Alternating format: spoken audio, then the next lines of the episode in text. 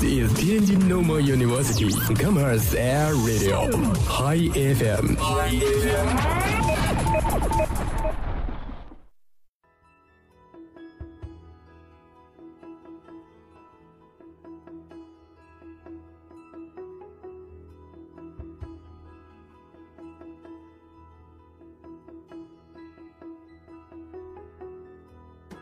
我们所理解的生活，就是简简单单的以自己喜欢的方式过一生。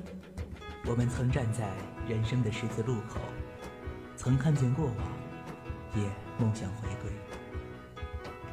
我们曾徘徊偏财在左，丰子在右的尴尬，也曾迷失如偷影子的人一样的落寞与孤独。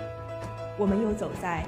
一个人朝圣的路上，在虚实之间遇见未知的自己，直到万水千山走遍，才懂得最好的时光在路上。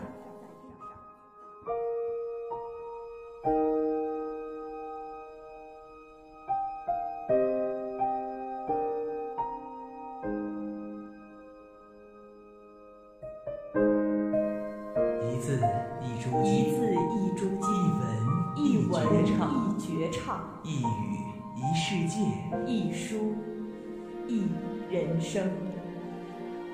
每周一晚，每周一晚，爱听读书会，分享不一样的精彩。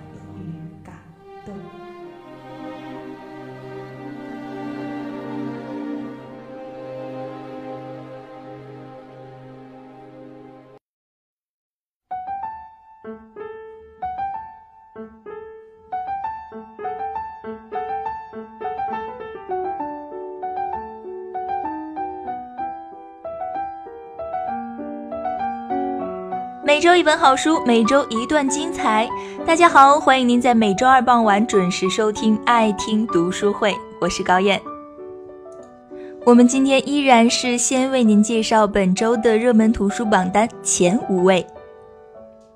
第五名，且将生活一饮而尽。文章是作者李作峰一年多来发在这个微博上的热门内容。来，我跟你说个人系列的精选集，从将近这个一百多个的人物故事当中，收录了三十三个精彩的故事，囊括了社会中的各个层面的人物，也是描写了他们的生活状态。文章在微博连载时候就受到了非常广泛的关注，读者也是将其评价为好久没有看到过这么引人深思的短篇小说了。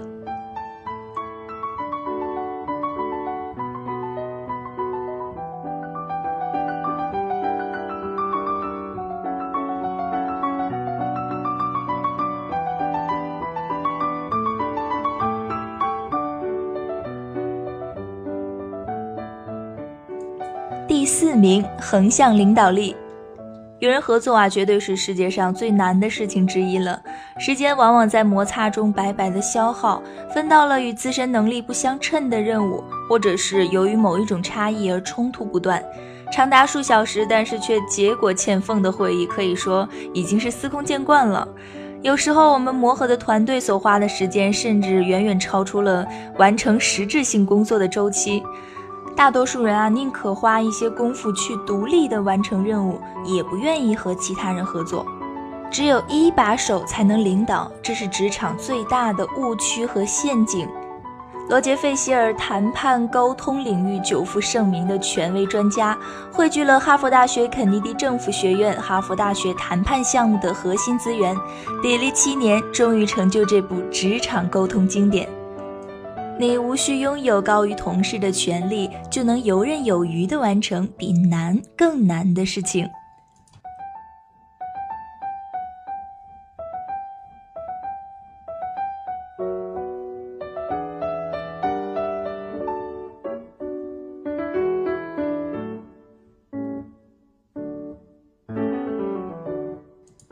第三名，丈量世界。它是2006年欧洲的第一畅销书，超越了《哈利波特》和《达芬奇密码》。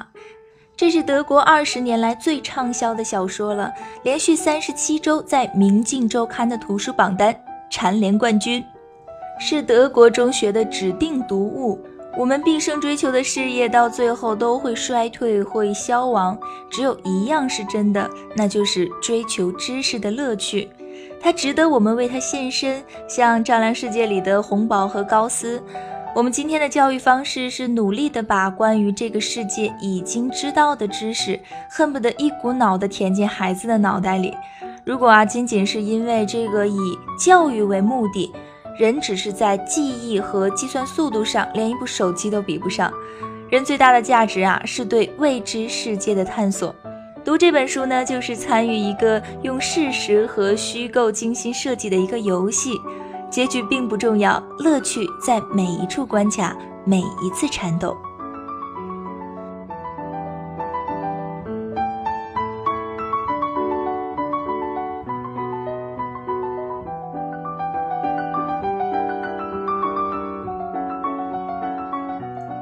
第二名，超越智商。绝大多数人都认为，善于思考包括明智的判断与决策。但大家熟知的智力测验并没有评估个体的判断和决策能力。然而，这些技能对我们的生活非常非常的关键，影响我们像做计划，或者是评估关键证据、评价风险和可能性的方式，从而决定我们能否做好决策。想要过上更好的生活，达成人生的目标，拥有高智力还不够，而且还要拥有高理性。个体如果出现理性障碍的话，直接的实际后果啊就是生活不如意，错失本应取得的人生成就。这本书认为啊，我们可以把对人类在真实世界中明智行动至关重要的理性从智力的概念中剥离出来，并且啊，个体的理商可以通过学习而得到提升。在这本书里阐述了理性思考的概念和重要的作用。理性障碍的诸多类型以及背后的信息加工机制，理性的两条途径，理性思考能力对于人以及整个社会的重要性。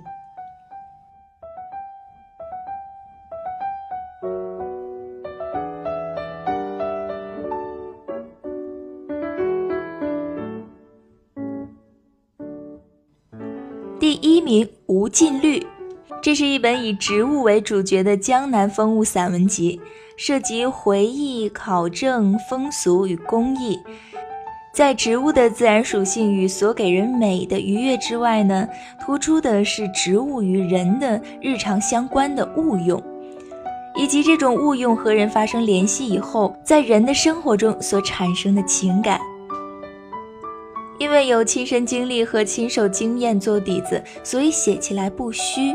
文字朴素并且真切动人，春日连绵照眼的紫云英、新绿茶树，于合适季节亲手做出来的乌糯米饭和木莲豆腐，还有秋日香气沉沉的桂花晴雨露，这些都是我们置身其中、日常生活里鲜明的无尽绿。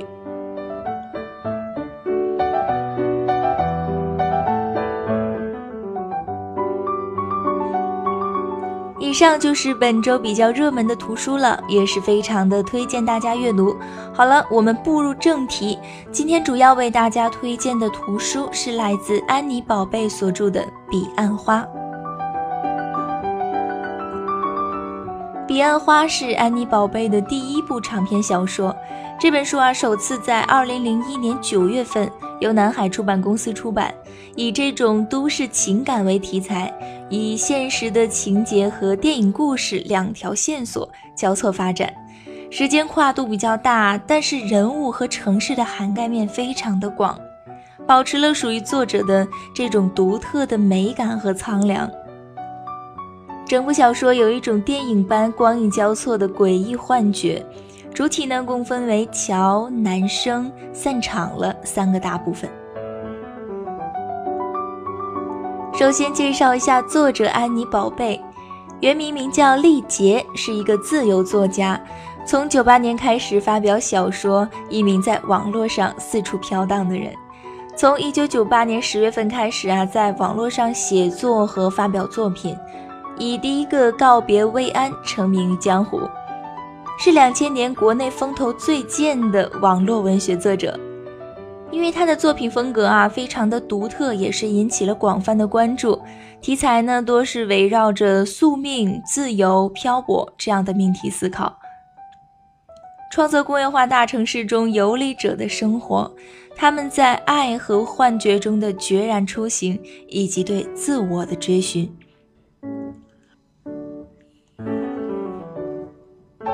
乔是一个写文字的女人。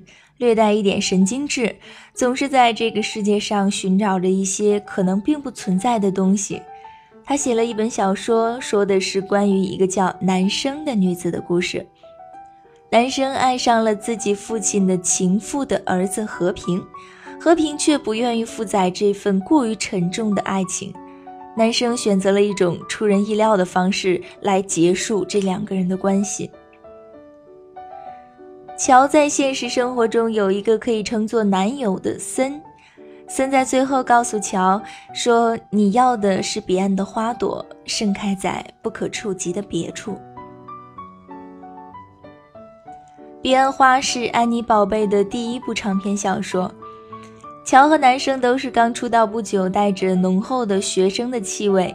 书中呢，以他们为主线，辗转于上海、杭州、南京、广州这样的城市，生活、工作、爱情复杂多变，他们的命运也是这样。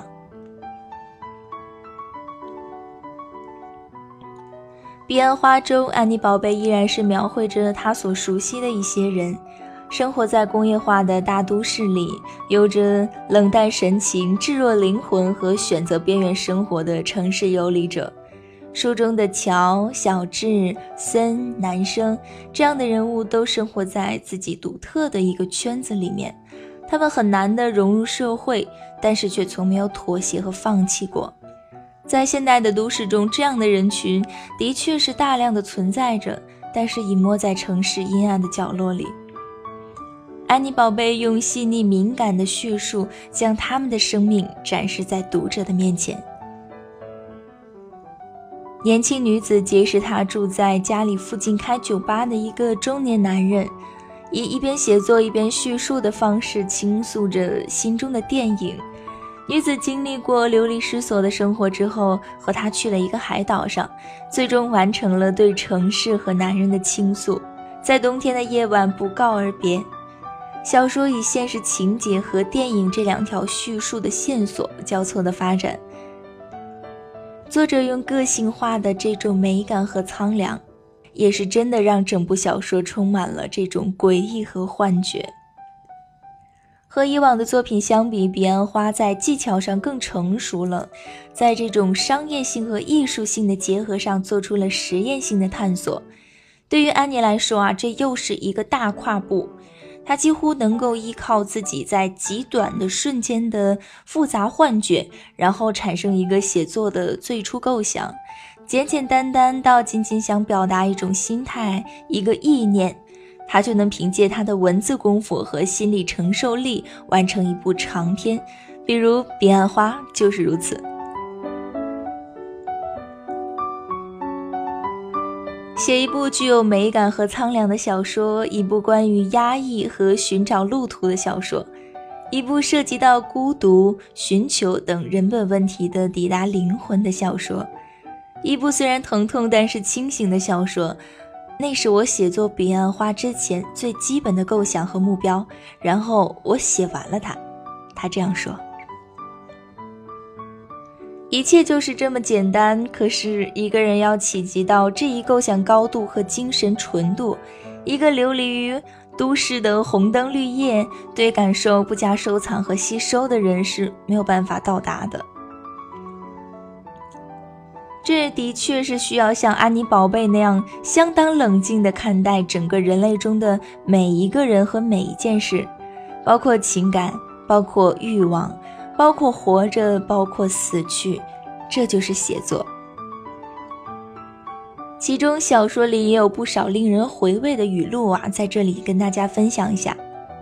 有一句是：“有些人我们明知道是错的，也要去坚持，因为不甘心；有些人我们明知道是爱的，也要去放弃，因为没有结局。”有时候我们明知道没有路了，却还在前行，因为习惯了。第二句是：以为蒙上了眼睛就可以看不见这个世界，以为捂住了耳朵就可以听不到所有的烦恼，以为脚步停了下来，心就可以不再远行，以为我需要的爱情只是一个拥抱。还有一句是：那些已经犯过的错误，有一些是因为来不及，有一些是因为刻意的逃避，更多的时候是茫然的站到了一边。我们就这样错了一次又一次，却从不晓得从中汲取教训，做一些反省。《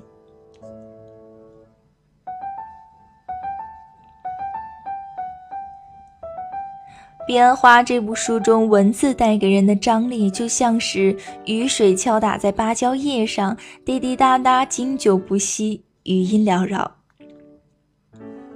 《彼岸花》讲述了一场漫长艰辛的爱，让你不自觉的在真实和幻想当中穿梭着。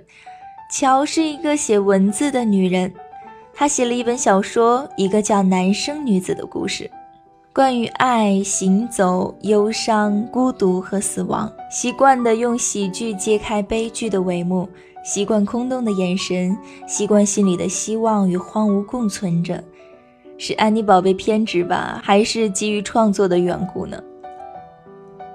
总是把情节写成雷同的：棉布衬衣、蕾丝花边、织锦旗袍、浓黑的咖啡、空灵的音乐、午夜的寂寥。小说中无一不是命途多舛、落拓冷艳的女子，大片大片的血腥、阴郁的场景，因此啊，很多人称之为颓废等负面的代表，并且批判不断。每回听闻都会想起来台湾鬼才范宗沛的音乐，都说只有听到最后的人才会报以微笑。乔对森的感觉，与其说是爱，不如说是信赖。好比在旅途中看到一件棉风衣，有着风尘仆仆的漂泊气息，但是颜色和质地是朴实而厚重的，贴在脸上有温暖安全的感觉。喜欢它，于是买下来穿在身上，黑暗中握紧它，对它倾诉，让眼泪留在上面，让体温留在上面。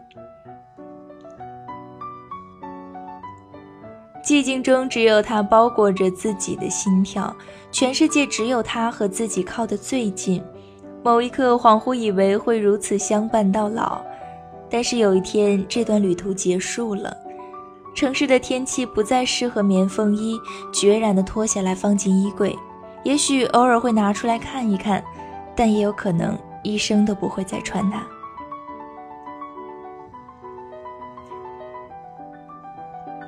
对于生命和爱情，安妮宝贝有着自己独特的看法。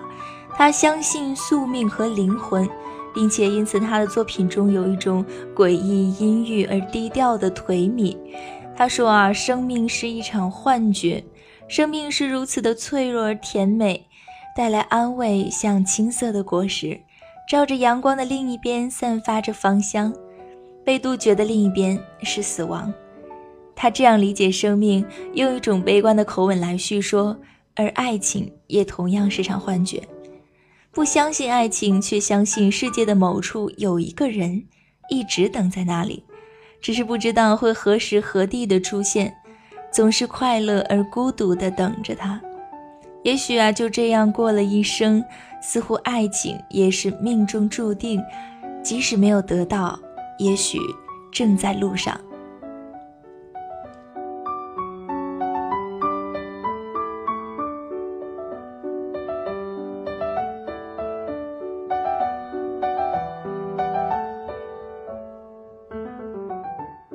好了，以上就是本期爱听读书会的全部内容了。如果您错过了校园内的首播，可以下载蜻蜓 APP，搜索天津师范大学校园广播，就可以听到往期的节目了。感谢您的收听，我是高燕，下期再见。